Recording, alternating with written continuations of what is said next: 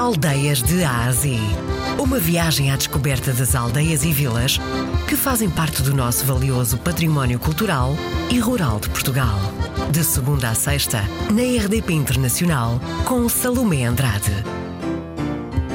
Conselho de Esposende, Distrito de Braga. Pois já a Pública é uma vila, fica no Conselho de Esposende, no limite eh, daquilo que é o Distrito de Braga e as suas portas para o mar, portanto as únicas praias eh, que o Distrito de Braga tem, elas estão no Conselho de Esposende, Conselho de Limites com o Mar, com o Oceano Atlântico, e no caso particular da Vila da Púlia, sendo uma, uma vila uh, marítima, uh, também não é uh, e nem pode deixar de ser uma vila relacionada com a agricultura. Na parte de, do mar, para além daquilo que são as praias e que atraem milhares de forasteiros, sobretudo na época estival, mas também depois o, o peixe e a gastronomia associada ao mar. É? Ainda existem eh, muitos agricultores uhum. que fazem questão de, quando o mar dá sargaço, sargaço e de irem ao mar buscar o sargaço, porque o sargaço é um potente fertilizante eh, natural dos campos de cultivo porque sabe que nós aqui, portanto, no norte do país, uh, sofremos um pouco com as nortadas, com os ventos uhum. e tal, não é? Os campos ficam num piso, ou a, a parte de cultivo fica num, numa parte inferior a, a, ao terreno, há uma maceira, já abriga eh, das nortadas, e como são em areia Uh, tem a particularidade então de, de, poder serem adubados com o tal sargaço, que previamente ficou seco. O sargaço tem a particularidade não só de ser um fertilizante, mas também manter a temperatura das areias e das terras, o que na verdade depois garante eh, a qualidade dos produtos que aí são cultivados, é? as batatas, as cenourinhas, as cebolas. As águas aqui são um pouco mais frias e o, o balito e o próprio polvo que temos por aqui, assim como o camarão da costa, têm sabores distintos, né? sabores diferentes, mas muitas vezes os sabores também derivam no momento em que estamos a saborear a refeição de todo o ambiente que temos à nossa volta, não é? Uhum. Basta ter a brisa do mar a passar-nos nas narinas para que hum, tudo isso saiba de forma diferente. A Vila da Apulia hum, é muito dinâmica, porque toda essa atividade marítima,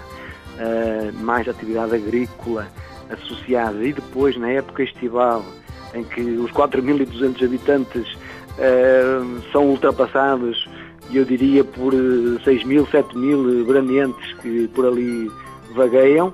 Comercialmente, a Pula é muito forte ao fim de semana e na época estival. Pula de forma alguma essa praia também tem uma zona de pinhal, onde na verdade as pessoas se podem uh, refugiar ou abrigar quando há a norte visita de agosto, sobretudo, um, mas apoia também, para além deste pinhal, toda esta envolvência, uh, quer de, de, do mar e da praia e do pinhal, isto, isto, tudo isto está dentro daquilo que nós, que está, que está definido, que é o Parque Natural do Litoral Norte de Esposente. Toda esta zona uh, é atrativa e em qualquer momento do ano. É? O peixe fresco e dos legumes na Apulia depois já o complemento da gastronomia. Que, que, que, é produzida no Conselho. O que é que se come aí de bom, Sr. Presidente? E come-se peixe do mar, robalo, polvo, camarão da costa, tamboril, arroz de marisco, depois há um, umas petadas de lulas. Sr. Presidente, a que é que cheira a vila de Apulia? Apulia pode, pode ter eh, vários cheiros, a maresia que eu há pouco lhe falei, associada ao sargaço, é um cheiro profundo que nos entra nas narinas e depois o, saber, o saber estar e atrair desta população, que é maravilhoso. É um dos principais ex-libris da Apulia. É a sua praia, integrada no Parque Natural Litoral Norte possui um extenso areal, sendo a sua parte central rochosa. É uma das melhores praias do país, sendo também recomendada para fins medicinais devido à sua riqueza de iodo. Ainda pode ver os sargaceiros, é verdade. É uma arte a que ainda bem que não está em vias de extinção.